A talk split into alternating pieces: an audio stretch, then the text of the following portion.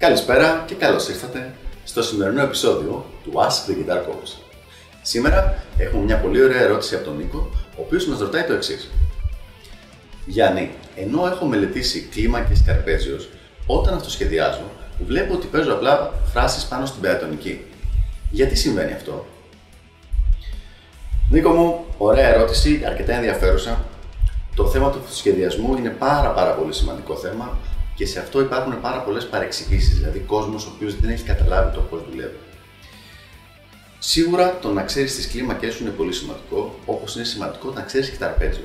Αλλά δεν έχεις φτιάξει το πιο σημαντικό θέμα, το οποίο είναι για να μπορέσεις να τα χρησιμοποιήσεις στον αυτοσχεδιασμό σου. Το οποίο με μία λέξη είναι η φρασεολογία.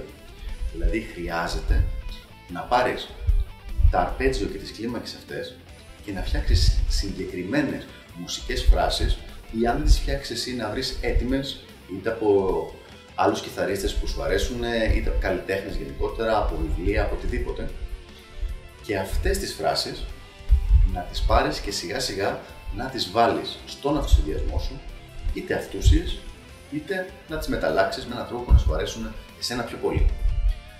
Αυτή είναι η διαδικασία η οποία χρησιμοποιούν όλοι οι κιθαριστές για να μπορέσουν να εξελίξουν τον αυτοσυνδυασμό τους.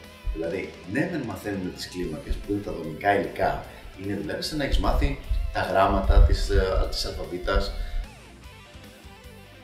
Μετά όμως, πρέπει να πάρεις αυτά τα δομικά υλικά και να φτιάξεις φράσεις οι οποίες να σου αρέσουν εσένα και αυτές τις φράσεις να βάλεις στον ασυνδυασμό σου. Για να στο πάω ένα βηματάκι παραπέρα, όταν παίρνεις μια τέτοια φράση, παίζεις πάνω από ένα backing track και σολάρεις πρέπει να προσπαθήσεις συγκεκριμένα αυτή τη φράση 5-6 φορές να την βάλεις επίτηδες μέσα στον συνδυασμό σου. Δεν πρέπει δηλαδή εσύ απλά να παίζεις τα ίδια και τα ίδια και να περιμένεις μπας και σε κάποια στιγμή αυτή η φράση από μόνη της μπει στο παίξιμό σου. Θα προσπαθήσεις μερικές φορές επί τούτου να τη χρησιμοποιήσεις και σιγά σιγά θα γίνει πιο φυσικά η όλη διαδικασία. Ελπίζω λοιπόν να βοήθησε. Πρέπει σίγουρα να εξελίξεις τη φρασιολογία σου και τα λέμε την επόμενη φορά στο επόμενο Ask the Coach. Γεια χαρά!